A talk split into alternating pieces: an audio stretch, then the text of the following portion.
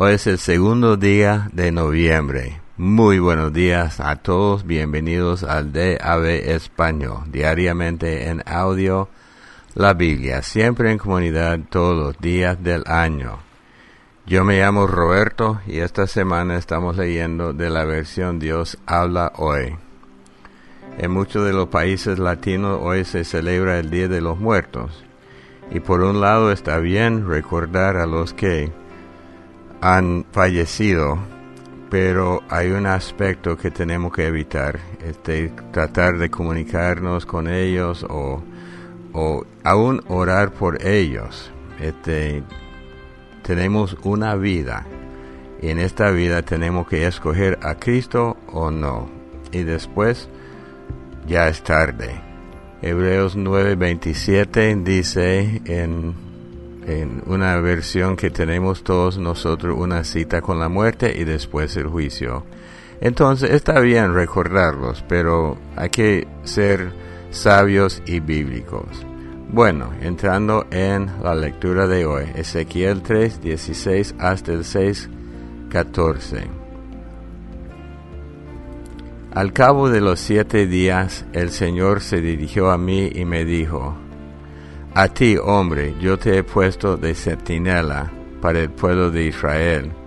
Cuando yo te comunique algún mensaje, deberás anunciárselo de mi parte para que estén advertidos.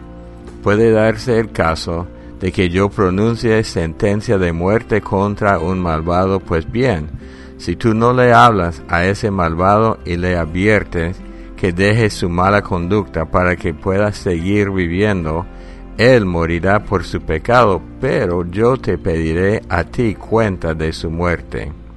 Si tú en cambio adviertes al malvado y él no deja su maldad ni su mala conducta, él morirá por su pecado, pero tú salvarás tu vida. También puede darse el caso de que un hombre recto deje su vida de rectitud y haga lo malo, y que yo lo ponga en peligro de caer si tú no se lo adviertes, morirá. Yo no tomaré en cuenta el bien que haya hecho y morirá por su pecado. Pero a ti te pediré cuenta de su muerte. Si tú, en cambio, adviertes a ese hombre que no peque, y él no peca, seguirá viviendo, porque hizo caso de la advertencia y tú salvarás tu vida. El Señor puso allí mismo su mano sobre mí y me dijo, levántate y sal a la llanura que allí te voy a hablar. Yo me levanté y salí a la llanura, y allí vi la gloria del Señor como la había visto a orilla del río Quebar. Me incliné hasta tocar el suelo con la frente. Pero el poder de Dios entró en mí y me hizo poner de pie. Entonces el Señor me habló de esta manera. Ve y enciérrate en tu casa. Mira, te van a atar con cuerda de manera que no podrás salir y estar con el pueblo. Además, yo voy a hacer que tu lengua se te quede pegada al paladar y que te quedes mudo. No podrás reprenderlos aunque son un pueblo rebelde. Pero cuando yo quiera decirte algo, te devolveré el habla y entonces les dirás, esto dice el Señor. El que quiera oír, oirá, pero el que no quiera, no oirá, porque son un pueblo rebelde.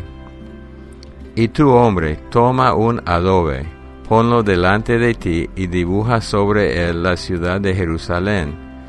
Luego rodéala de ejércitos y de instrumentos de asalto construye un muro a su alrededor y también una rampa para que se vea como una ciudad sitiada.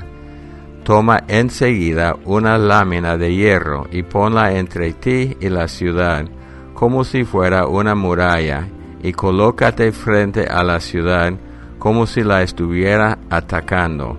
Esto servirá de señal a los israelitas. Y tú te acostarás sobre el lado izquierdo, y echará sobre ti la culpa del pueblo de Israel. Tendrás que estar acostado sobre ese lado, llevando sobre ti su culpa 390 días, o sea, un día por cada año de culpa de Israel. Cuando hayas cumplido ese tiempo, te acostarás sobre el lado derecho y echarás sobre ti la culpa del reino de Judá durante cuarenta días, un día por cada año de culpa. Luego te volverás hacia Jerusalén rodeada de enemigos, te desnudarás el brazo y hablarás en mi nombre contra ella. Mira, te voy a atar con cuerdas para que no te puedas volver de un lado a otro hasta que completes los días en que debes estar sufriendo. Toma enseguida un poco de trigo, cebada, mijo y avena, y también habas y lentejas. Mézclalo todo en una sola vasija y haz con ello tu pan. Eso es lo que comerás durante los 390 días que estará acostado sobre el lado izquierdo. Tomarás tu comida a horas fijas, en raciones de un cuarto de kilo por día. El agua la tomarás también a horas fijas, en raciones de medio litro por día. Tu comida será una torta de cebada cocida en fuego de estiércol humano y la prepararás donde la gente te vea. Luego añadió el Señor, comida impura como esa es la que tendrán que comer los israelitas en los países a donde los voy a desterrar. Yo le contesté, pero Señor, yo nunca en mi vida he tocado nada impuro, nunca he comido carne de un animal muerto por sí solo o despedazado por las fieras ni he probado nunca carne impura. Entonces él me dijo, bueno, te permito que uses estiércol de vaca en vez de estiércol humano para cocer tu pan. Después me dijo, voy a hacer que falten alimentos en Jerusalén. La comida estará racionada y la gente se la comerá con angustia. El agua estará medida y la beberán llenos de miedo, les faltará agua y comida, y unos a otros se mirarán llenos de miedo, y por sus pecados se irán pudiendo en vida. El Señor me dijo, Ahora hombre, toma un cuchillo afilado con navaja de afeitar, y rápate la cabeza y la barba. Toma luego una balanza, y divide tu pelo en tres partes cuando termine el ataque a la ciudad, quema una de las tres partes del pelo en medio de la ciudad. Toma después un cuchillo y corta otra de esas tres partes del pelo alrededor de la ciudad, y la parte restante lánzala al viento. Yo iré detrás de la gente de la ciudad con una espada en la mano Toma unos cuantos de aquellos pelos y átalos en el borde de tu vestido. Toma luego unos pocos de ellos y échalos al fuego para que se quemen. De allí saldrá fuego contra todo el pueblo de Israel. Yo el Señor lo digo. Ahí está Jerusalén. Yo fui quien la puso en medio de los pueblos y naciones pero ella se rebeló contra mis leyes y mandatos, y ha resultado peor que los pueblos y naciones a su alrededor, pues no obedece mis leyes ni sigue mis mandatos. Por eso yo el Señor lo digo, ustedes han sido más rebeldes que los pueblos que los rodean, y no han seguido mis mandatos, ni siquiera han cumplido las leyes de los pueblos que los rodean. Por eso yo el Señor lo digo, yo también me voy a poner contra ti, Jerusalén. Voy a ejecutar la sentencia contra ti a la vista de las naciones, como nunca lo había hecho ni volveré a hacerlo. Tan detestables son todas tus acciones. Dentro de ti habrá padres que se coman a sus hijos, e hijos que se coman a sus padres. Ejecutaré la sentencia contra ti, y a los que sobrevivan los dispersaré a los cuatro vientos. Yo el Señor lo juro por mi vida, como ustedes han profanado mi santo templo con sus ídolos inmundos y sus acciones detestables, también yo los voy a destrozar sin misericordia. No tendré compasión de ustedes. Una tercera parte de tus habitantes morirá de peste y de hambre dentro de ti otra tercera parte caerá asesinada por los enemigos en los alrededores, y a la tercera parte restante la dispersaré a los cuatro vientos. Yo iré detrás de ellos con una espada en la mano. Entonces descargaré mi furor, haré que mi ira contra ellos quede satisfecha, y me calmaré. Y cuando haya descargado mi ira contra ellos, sabrán que yo, el Señor, fui quien lo dijo en el ardor de mis celos yo te convertiré en un montón de ruinas, Jerusalén, te humillaré en medio de los pueblos que te rodean, para que lo vean todos los que pasen. Cuando yo ejecute con ira y furor la sentencia contra ti, y te castigue duramente, todos te insultarán y te ofenderán, y servirás de escarmiento terrible para los pueblos que te rodean. Yo el Señor lo he dicho, yo haré que venga el hambre sobre ustedes como terribles flechas destructoras. Sí, haré que vengan sobre ustedes la destrucción y el hambre y la escasez de alimentos. Sí, haré venir sobre ustedes hambre, enfermedad y muerte, y animales feroces que los dejarán sin hijos. Y haré que muchos de ustedes mueran en la guerra. Yo el Señor lo he dicho. El Señor se dirigió a mí y me dijo, Mira hacia los montes de Israel y háblales en mi nombre de la siguiente manera. Escucha, monte de Israel, lo que dice el Señor a los montes, las colinas, los ríos y los valles. Voy a hacer venir sobre ustedes la guerra y a destruir sus lugares altos de culto pagano. Haré pedazos los altares donde ustedes ofrecen sacrificio y queman incienso y haré que sus hombres caigan muertos delante de los ídolos. Arrojaré los cadáveres de los israelitas delante de sus ídolos y esparciré sus huesos alrededor de sus altares. En todos los lugares donde ustedes vivan, las ciudades serán destruidas y sus altares de culto pagano quedarán en ruinas. Sus altares quedarán completamente destruidos, sus ídolos hechos pedazos, sus altares para quemar incienso derrumbados, todo lo que ustedes han hecho desaparecerá. Y cuando vean caer muerta entre ustedes a tanta gente, reconocerán que yo soy el Señor. Pero yo haré que algunos de ustedes se salven de la muerte y queden con vida esparcidos entre las naciones. Los sobrevivientes se acordarán de mí en esas naciones se acordarán de cómo los hice sufrir por haberme sido infieles y por haberse apartado de mí para adorar ídolos. Ellos sentirán asco de sí mismos por todas las maldades que han hecho, por todas sus acciones detestables, entonces reconocerán que yo soy el Señor y que cuando prometí enviarles estos males, no hice vanas amenazas.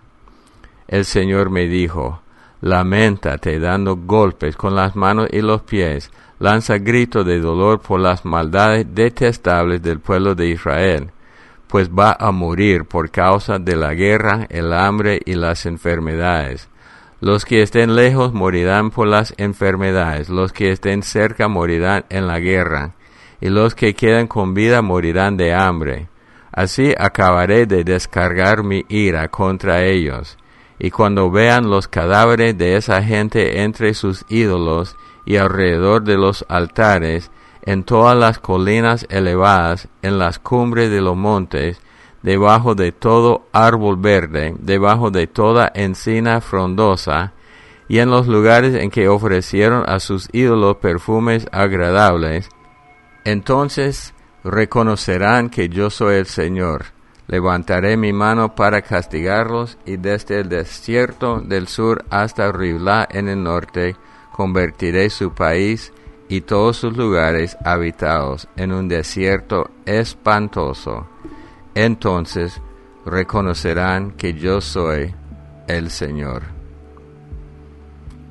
Hebreos 4 Por eso, mientras todavía contamos con la promesa de entrar en ese reposo de Dios, debemos tener cuidado, no sea que alguno de ustedes no lo logre, porque nosotros recibimos el anuncio de la buena noticia, lo mismo que ellos, pero a ellos no les sirvió de nada el oírlo, porque no se unieron por la fe con los que habían obedecido al mensaje. Pero nosotros que hemos creído entraremos en ese reposo del cual Dios ha dicho. Por eso juré en mi furor que no entrarían en el lugar de mi reposo. Sin embargo, Dios había terminado su trabajo desde que creó el mundo, pues en alguna parte de las escrituras se dice del séptimo día. Dios reposó de todo su trabajo el séptimo día. Y otra vez se dice en las escrituras, no entrarán en mi reposo.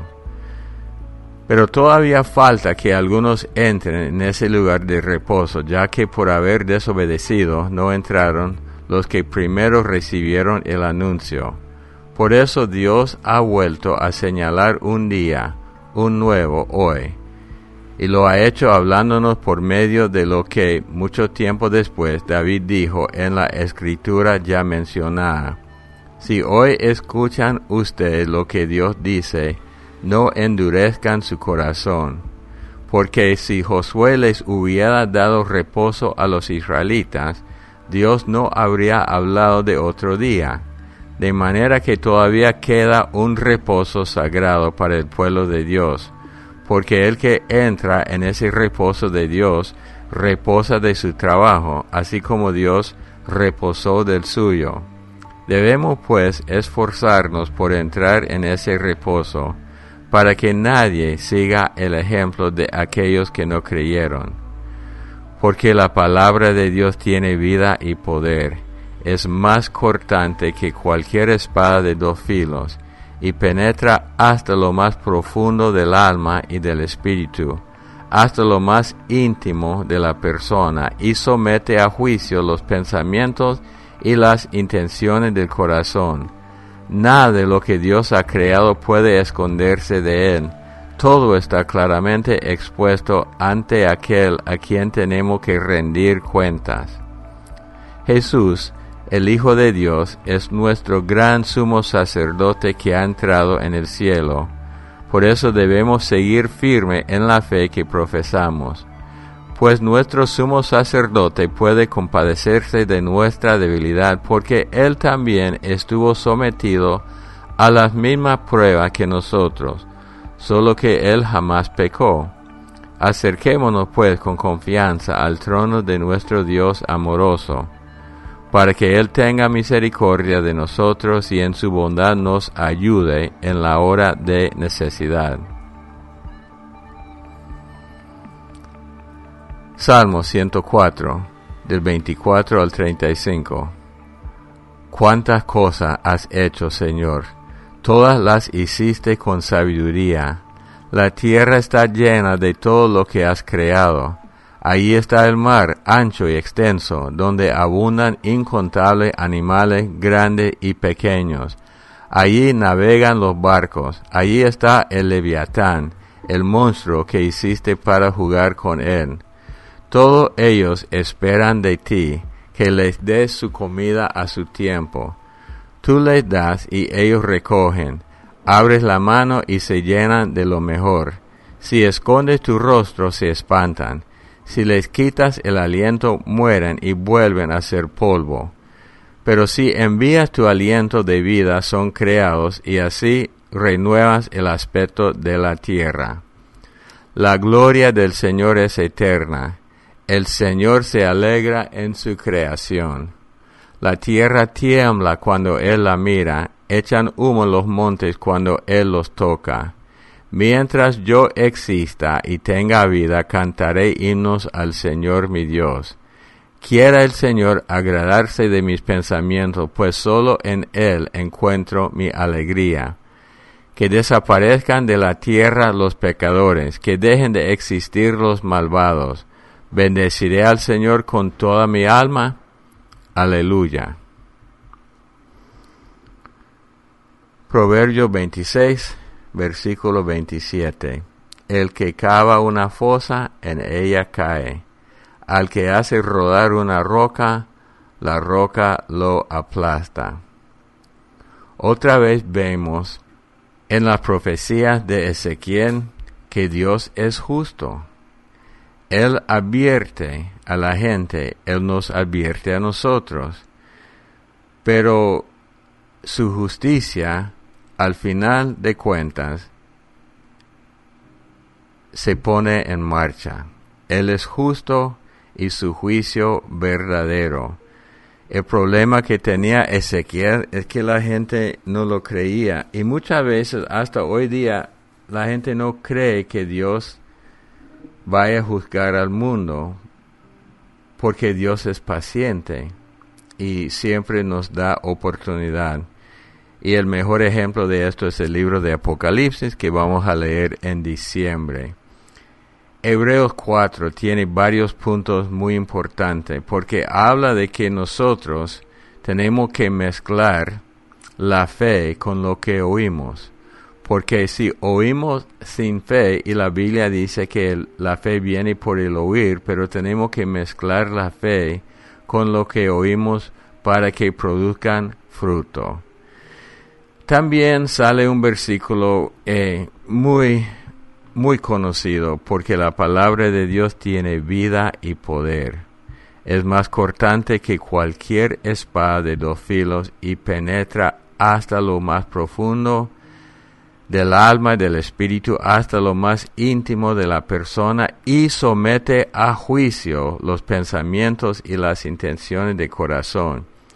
Yo les invito a reflexionar en este versículo Ah, frase por frase. Primero la palabra tiene vida y poder, es cortante y penetra eh, entre el alma y el espíritu. Hemos estudiado espíritu, alma y cuerpo y hasta lo más íntimo de la persona. Entonces solo la palabra de Dios me puede examinar en lo más íntimo de mi persona y esto es lo que me gusta y somete a juicio los pensamientos y las intenciones del corazón.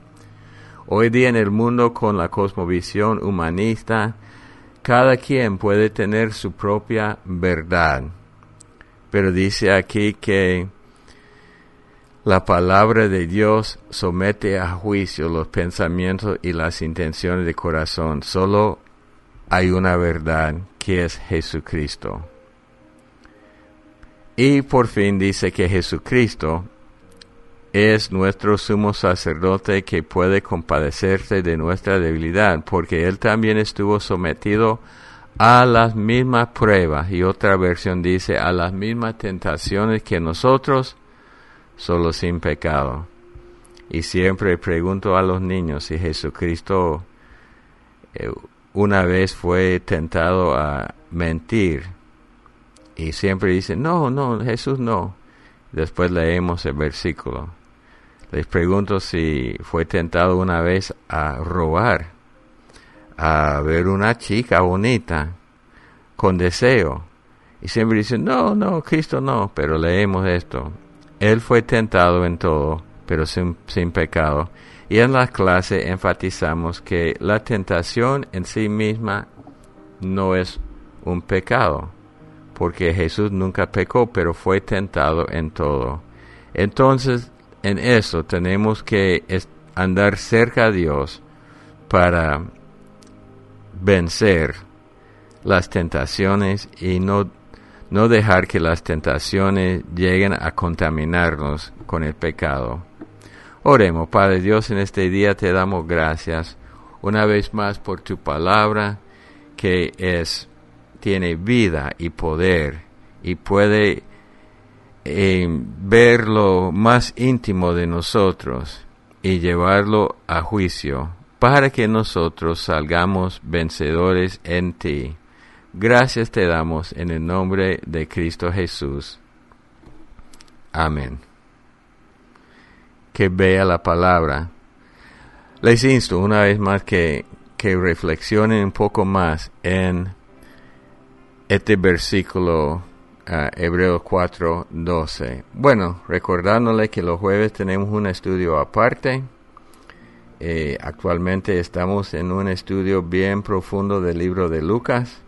El correo electrónico de nosotros de avespanol.gmail.com y todos los días están disponibles de Ave Salmos, de Ave Proverbios. Los amamos mucho, que Dios los bendiga y hasta el día de mañana.